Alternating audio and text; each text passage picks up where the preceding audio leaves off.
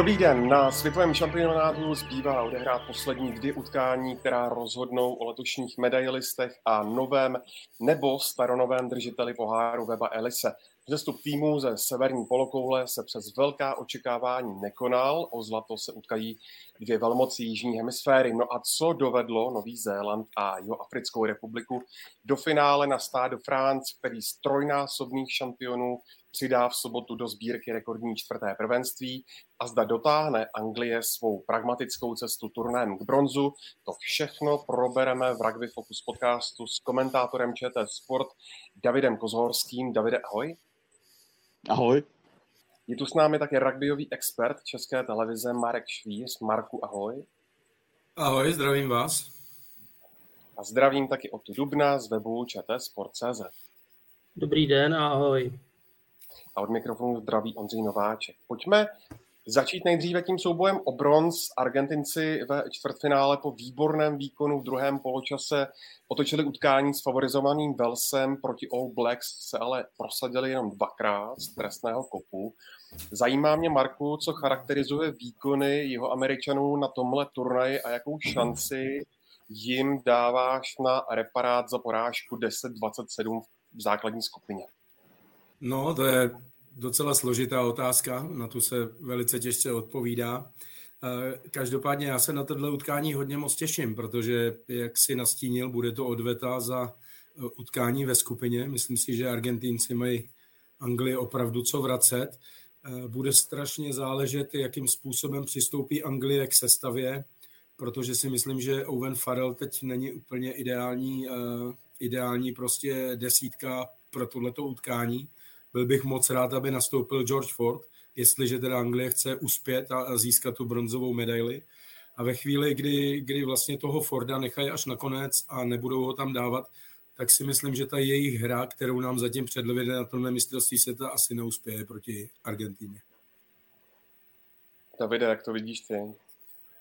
No tak uh, asi podobně, no. Uh, tenhle ten zápas, že jo, tak to víceméně v jakémkoliv sportu poražení semifinalisté pak e, jdou sice teoreticky do dalšího velkého zápasu, ale to zklamání je velký. Myslím si, že na straně Anglie je doslova obrovský a i když e, je to samozřejmě i ten důležit, ta, ta důležitá okolnost, že Angličani přijeli jako v hodně špatném stavu na tom mistrovství a nakonec je dělil no, kolik, dvě minuty je dělilo od toho, aby postoupili do finále, tak to samozřejmě na druhou stranu je pro ně velká věc, ale samozřejmě teď si myslím, že, eh, že jsou hodně na dně a že tak nějak tam teď řeší, co, co se sebou a pak i eh, co třeba i s tím rozhodčím, to poslední rozhodnutí, že jo, a tak dále. Jako není to pro ně vůbec jednoduchý, ale asi bych se přikláněl k tomu, co říkal Marek. No. Pro mě jsou favority Argentinci,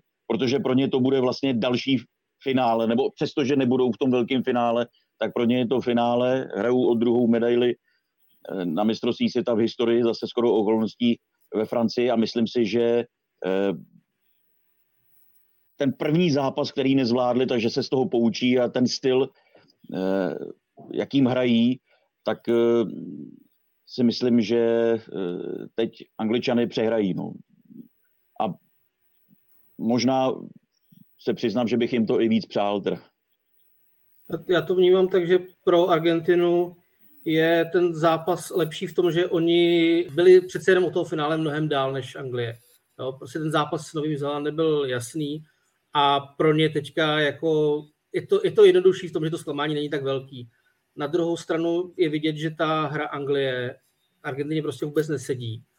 A je samozřejmě otázkou, jestli oni dokážou najít recept na to, co, co Anglie hraje, přičemž Angličani hrajou vlastně celý, celý turnaj, hrajou to samý fyzický rugby, boj o území, nesnaží se vlastně položit pětku za každou cenu a je otázka, jestli, jestli na to Argentina dokáže najít recept. Já o tom úplně nejsem přesvědčený.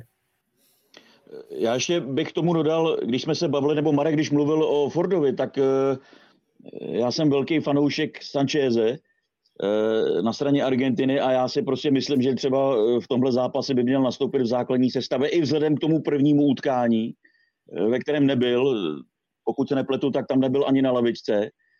A myslím si, že ty jeho schopnosti právě adaptovat tu hru svýho týmu podle vývoje i na soupeře, tak že to je jedna z důležitých okolností, který třeba by tomhle zápase o bronz mohla hrát roli. No. Takže já doufám, že uvidíme Forda i Sanchez v základních sestavách a, a, a že to bude jiný zápas, než o to říkáš, že eh, Argentinci zase nenajdou eh, na ten styl Anglie recept.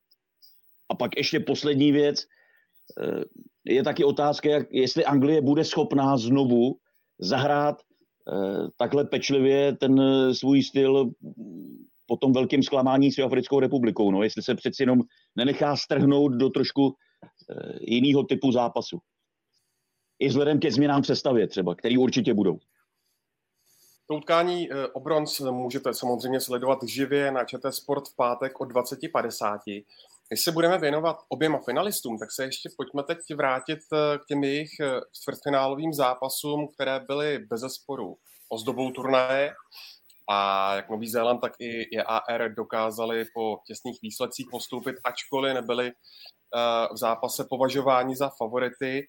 O to zajímá mě, které momenty rozhodly o těch eh, čtvrtfinálových porážkách Francie i světových jedniček z Irska a vnímáš eh, v uvozovkách domácí šampionát z pohledu severní polkoule jako, řekněme, promarněnou příležitost za změnu rozložení sil ve světovém rugby? Já se přiznám, že jako z fanouškovského pohledu pro bylo to čtvrtfinále velký zklamání, protože vlastně mě vyšel z těch čtyřech typů, který jsme tady řešili v minulém podcastu, vyšel jeden a to byl ten jediný, kde jsem vlastně sázel proti tomu, co bych si přál, což byla Anglie.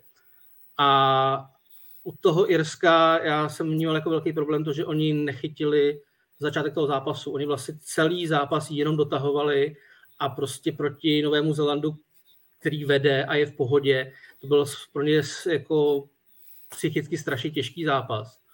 A jako ten druhý moment, který vnímám, je, že kdyby se mlináři Kelleherovi podařilo položit přes Jordiho Beretta tu pětku závěru, tak si myslím, že by to možná Irové i zvládli, ale je to skvělý obraný zákrok a myslím, že tohle to jako pak rozhodlo v tom závěru, který byl těsný. A co se týká Francie, tak tam mi přišlo, že byla možná lepší než, než to, než Springboks.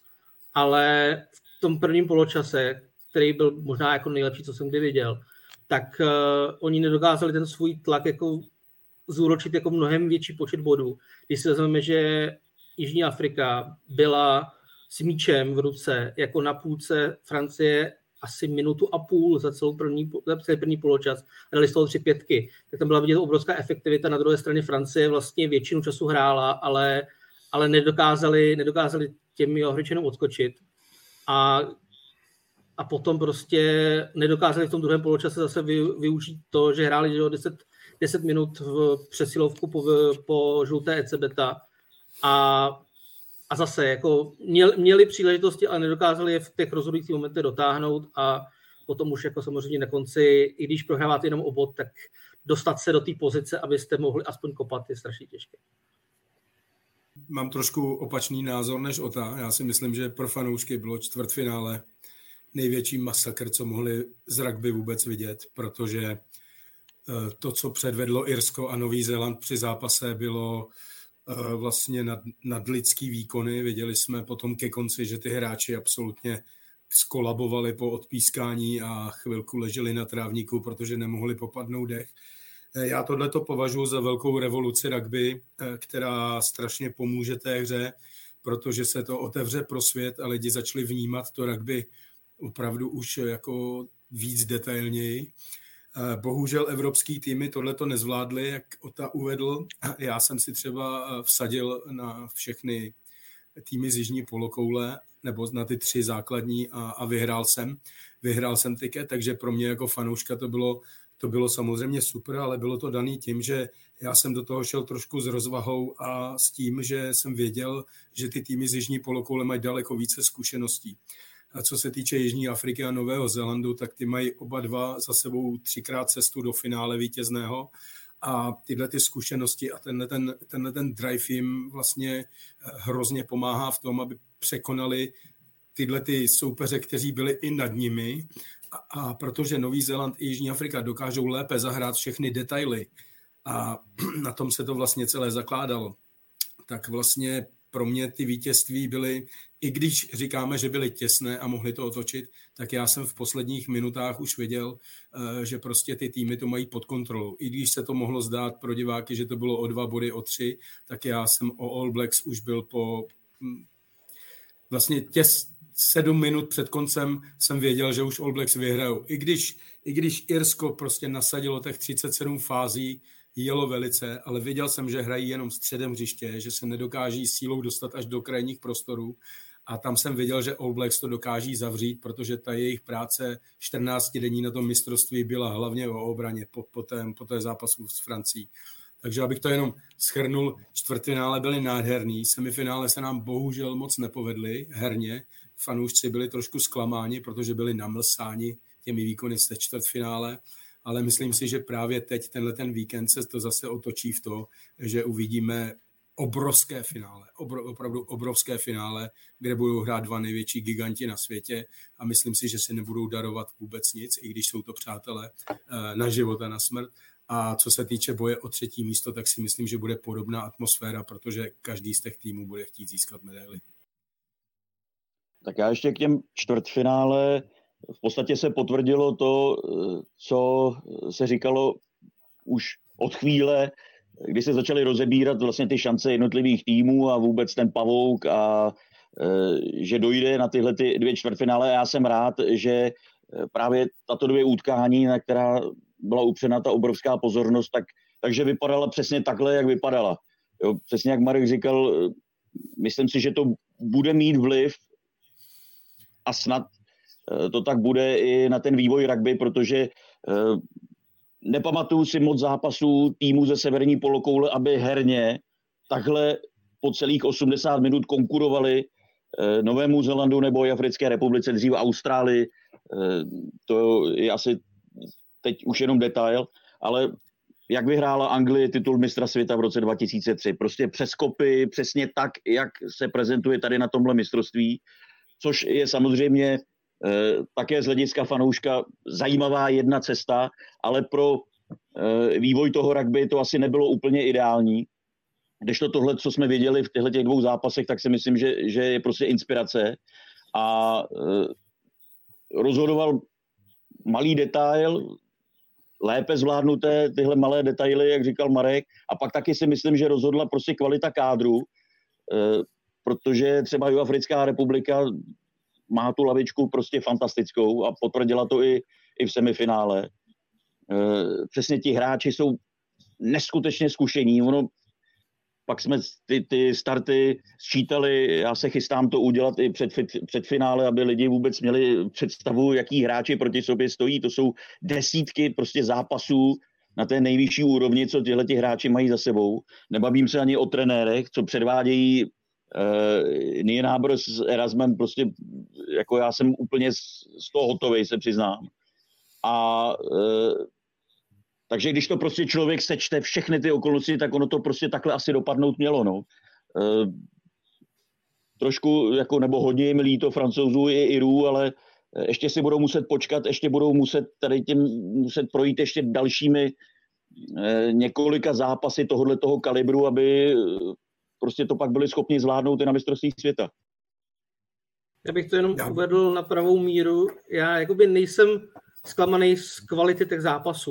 To by úžasný, ale jsem zklamaný z výsledku, protože jako já nejsem jako v rugbyové komunitě, takže ta to možná vnímá jinak, ale pro mě jako pro člověka zvenku je strašná škoda, že se vlastně od roku 2007 se o ten titul vlastně reálně uchází jenom dvě země.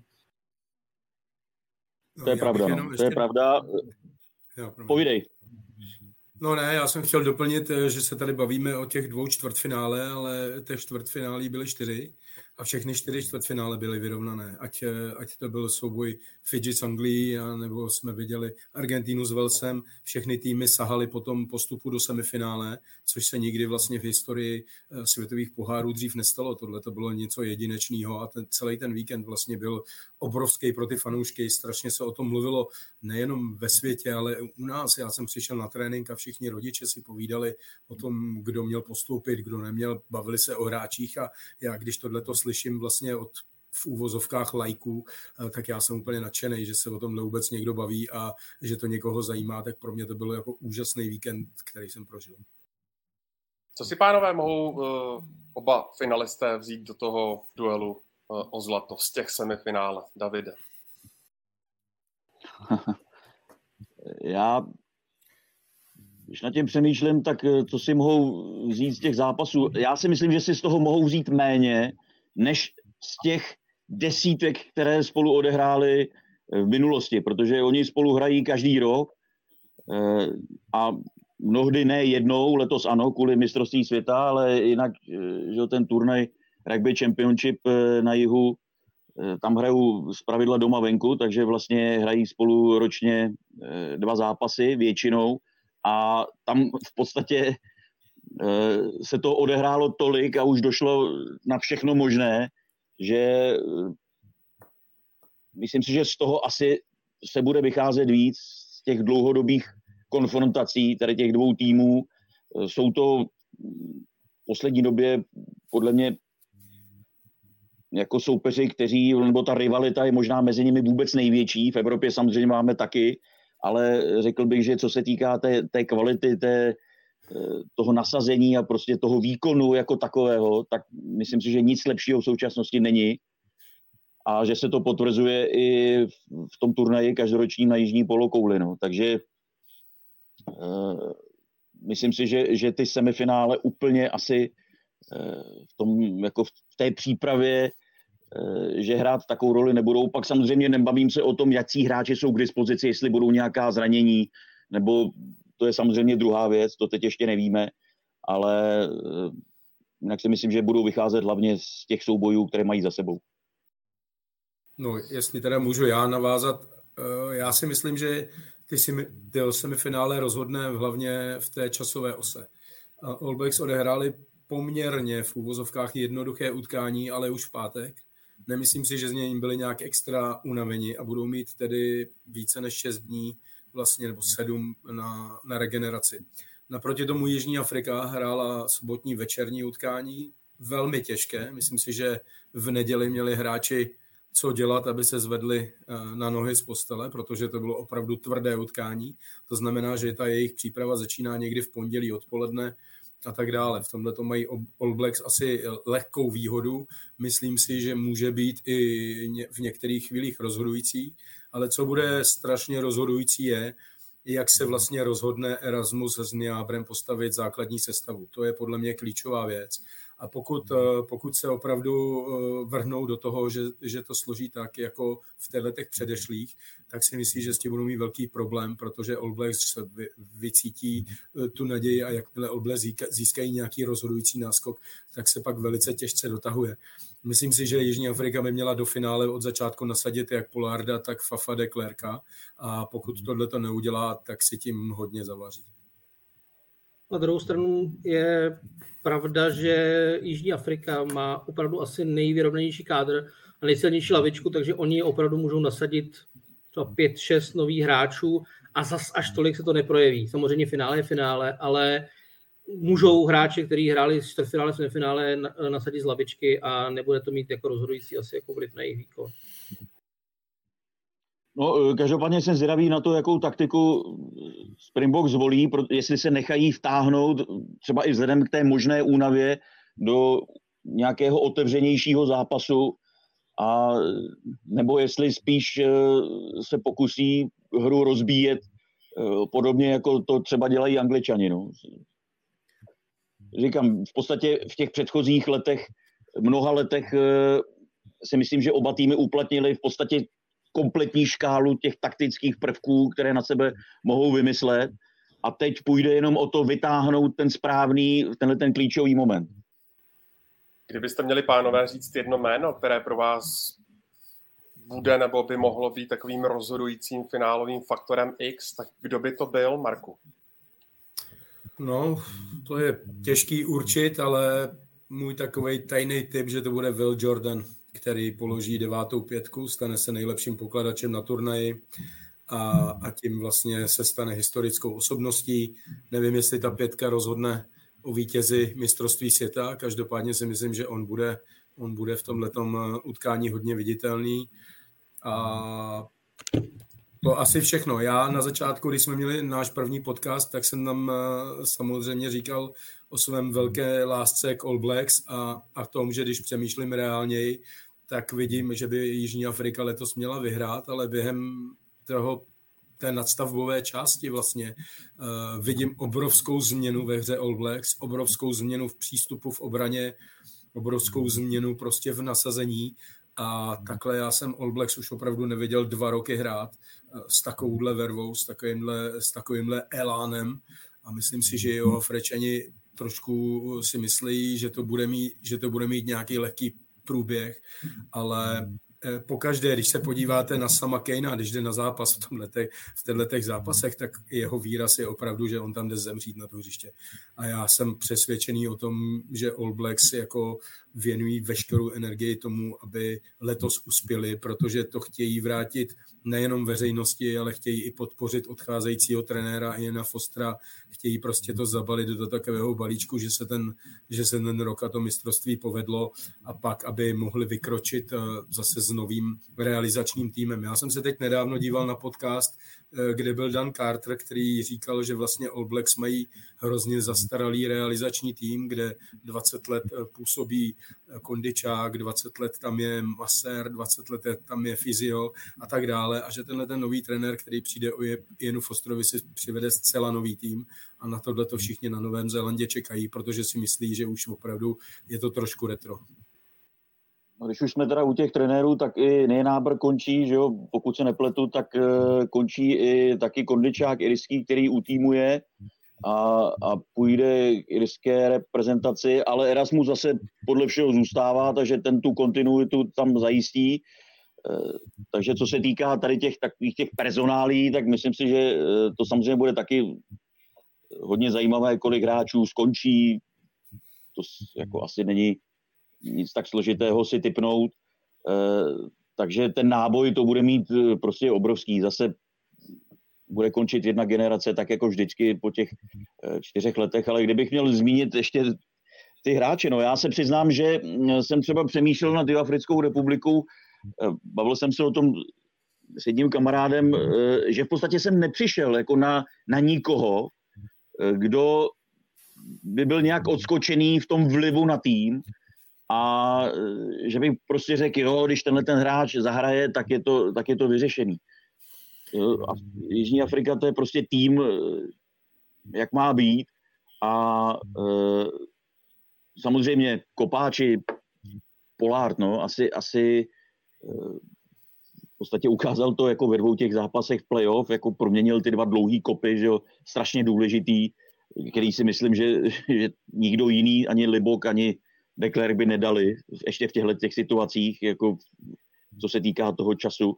Takže Polard, Kopáči, ty, na ty samozřejmě vždycky upřená pozornost. E, tam ale Nový Zéland má v podstatě hned dvojci, trojci e, podobných hráčů. E, nádhera je samozřejmě ten Will Jordan na těch jeho 8 pětek, to je velký příběh. Bylo by fajn, kdyby tu devátou taky dal ale... Jí dát, kdyby můj Mounga, že... Myslím, že to byl Mounga, kdo mu nepřihrál. Ale tak vzpomeňme, vzpomeňme třeba, když už jsme u toho na Habanu v roce 2015, jak mu míč vypadl metr před brankovištěm, eh, kdy v podstatě v úplně jednoduché situaci udělal předhoz a těch devět pitek mohl mít taky. A vlastně on by i vytvořil eh, rekord historický, protože by překonal Lomu a v celkovém počtu pitek. Ale eh, já teď prostě na první dobrou já bych ani nedokázal jmenovat některého hráče, který by to prostě sám zlomil. Myslím si, že oba ty týmy eh, spolehají právě na tu souhru, musí na ní spolehat a že to tak bude i ve finále. O to, zbývá tvůj tip? Eh, já bych souhlasil s Markem v tom, že pro Jižní Afriku bude hrozně důležité, jestli bude od začátku hrát Fab de Klerk a André Pollard. A myslím, že právě André Pollard, na kterého oni se můžou stoprocentně spolehnout v jakékoliv situaci okolo půlky, že on ten trestný kop dá, tak eh, to je strašně důležité pro, jak pro její hru, tak pro její sebevědomí.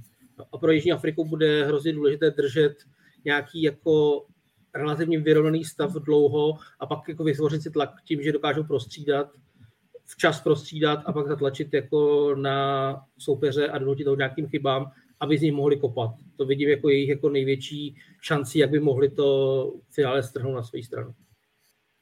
Ještě musíme na závěr z podcastu zmínit eh, taky jednu poměrně nepříjemnou kauzu, jelikož mlinář eh, Springboks Bongim Bonambi měl během semifinále rasisticky urazit angličana Toma Kerryho a Mezinárodní federace v tuhle chvíli ten incident prověřuje, aniž bychom samozřejmě nějak předjímali eh, ten výsledek, tak může Marku tahle záležitost podle tebe nějak ovlivnit eh, atmosféru třeba v jeho africkém táboře?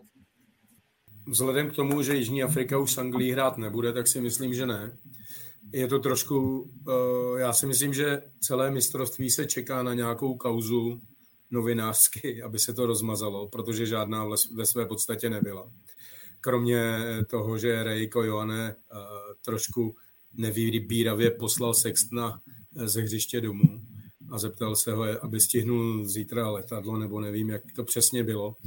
A myslím si, že tohle je jenom nafouklá věc, která, která samozřejmě pro veřejnost je, je zajímavá. Myslím si, že ty dva hráči si to po zápase bez problémů vyříkali. Tohle je rugbyová věc, která se netáhne potom na nějaký čas. Tohle to bylo prostě emočně, emočně řečeno po zápase, kdy ten zápas byl opravdu vyhrocený, rozhodl ho velice sporné, sporné rozhodnutí rozhodčího na konci zápasu, kdy vlastně ten prohřešek v tom mlínu mohl odpískat na obě strany, nejenom pro Jižní Afriku, ale mohl to zapískat pro Anglii, protože evidentně ten pravý pilíř eh, Jižní Afriky tam byl taky skroucený dovnitř.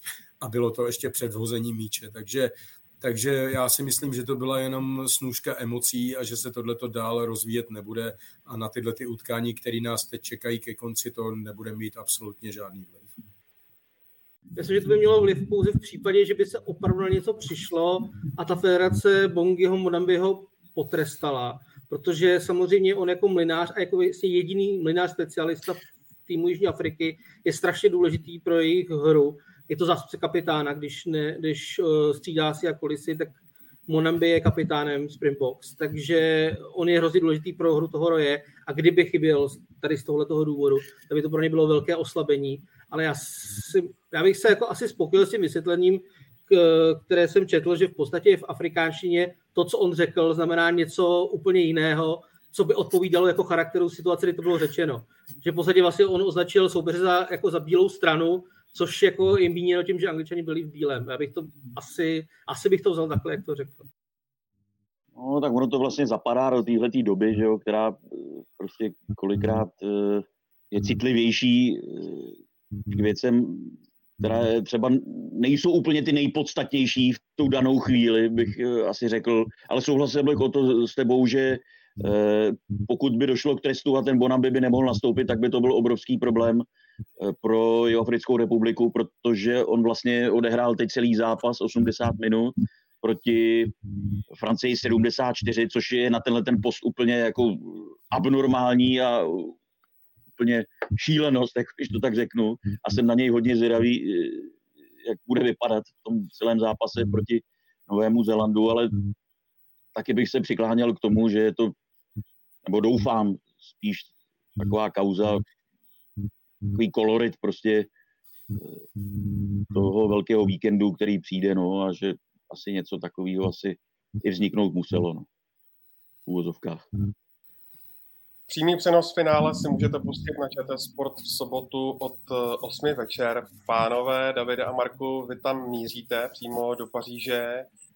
Taky jaká jsou vlastně vaše očekávání z toho finálového víkendu a na co konkrétního se můžou třeba diváci ČT Sport těšit? David? Tak co se týká toho vysílání, tak my jsme eh, vlastně měli studio před prvním zápasem nebo v rámci toho prvního zápasu mezi Francií a Novým Zélandem a už bylo v plánu, že uděláme ještě jedno studio při finále stejně jako před čtyřmi lety. Eh, budou dva hosti, bude Martin Kavka, bude tam Antonín Brabec, eh, což je také bývalý hráč, který má, řekl bych, velké pouto i na Jihoafrickou republiku, kdy několikrát byl. Eh, musíme také zmínit, že řada Jihoafričanů tady hraje v rugby i, i ligu, takže ten určitě přidá dost postřehů i z tohoto pohledu, z toho jeho vztahu k Jihoafričanům. Budeme se snažit zase vypíchnout ty zajímavé okamžiky z celého turnaje, protože podstatě v rámci každého vydání, každé čtyři roky jich je eh, celá řada, takže určitě se bude hm, dá to čem bavit. Eh, my jsme tu něco zmínili, ale těch eh, sporných, zajímavých okamžiků byla během těch dvou měsíců celá řada, takže to je, co se týká toho vysílání, no a co se týká toho našeho pobytu tam, tak přeci jenom je trošku líto, že francouzi nejsou ve hře. Eh, když jsem tam byl v roce 2007, tak hráli alespoň o bronz a co si budeme povídat, vždycky je to fajn, když ta země eh, postupuje co nejdál. Na druhou stranu v roce 2015 došlo na to stejné, angličani nepostoupili tehdy ani ze skupiny a taky ten turnaj byl dohraný úplně perfektně, i co se týká atmosféry, protože rugbyví fanoušci jsou zvyklí cestovat stejně jako fotbaloví za svým týmem eh, po celém světě. Navíc eh, jsou to, řekl bych, i eh, movitější fanoušci, takže se neobávám toho, že by z Nového Zelandu nikdo nedorazil nebo z Africké republiky. O zápase třetí místo se ani nebavím, tam ta atmosféra bude taky skvělá. Takže možná trošku škoda, že nejsou francouzi, ale těším se na to. Atmosféra na rugbyových zápasech je vždycky fantastická. Jsem přesvědčený o tom, že to zase bude super.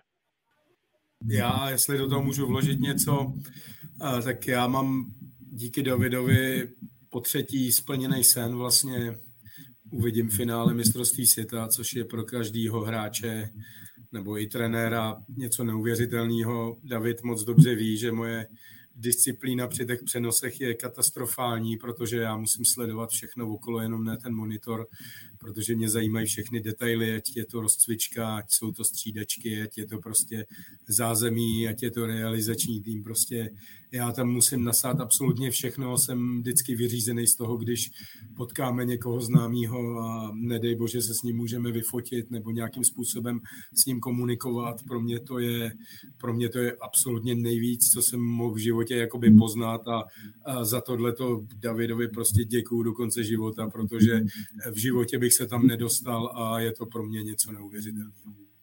Jenom prostě česká televize, jo, ne já.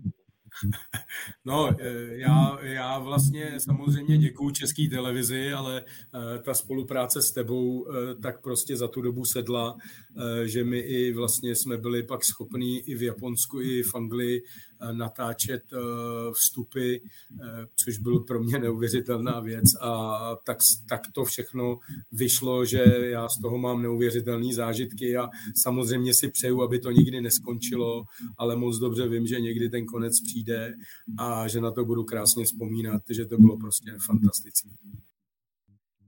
Pánové, užijte si to uh, uh, jak pracovně, tak i jako fanoušci a doufáme, že to užijí u obrazovek České televize diváci. To byli David Kozorský, Mark Švíř a Ota Duben. Moc krát díky za váš čas a za vaše komentář.